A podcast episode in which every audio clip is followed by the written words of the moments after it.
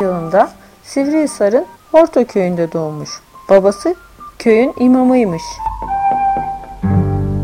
Okuma yazmayı ve ilk din derslerini babasından öğrendikten sonra bilgisini ilerletmek için Sivrihisar'a gitmiş. Ancak babasının ölümünden sonra imamlık yapmak üzere gene köyüne dönmüş. yirmi dokuz yaşındayken ünlü bilginlerden ders almak için ailesiyle beraber Akşehir'e yerleşmiş.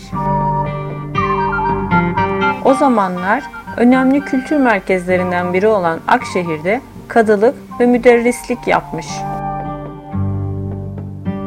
İnsanlarla hoş geçinmeyi, kötü olayları bile güler yüzle karşılamayı öğütleyen hocamız, güler yüzü ve şakacı, babacan kişiliğiyle ölünceye kadar sevilen, sayılan ve aranan bir kişi olmuş.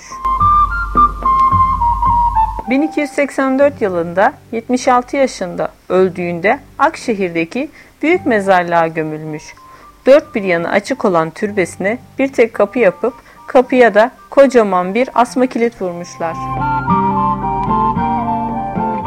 O günden sonra da isteyenin girip çıkabileceği, kapısı bacası açık olan yerleri hocanın türbesi gibi denmiş. Aslında hoca ve onun hikayeleriyle birlikte pek çok deyim yerleşmiş dilimize. Belki siz de bazılarını duymuşsunuzdur. Tavşan suyunun suyu, parayı veren düdüğü çalar ve ya tutarsa...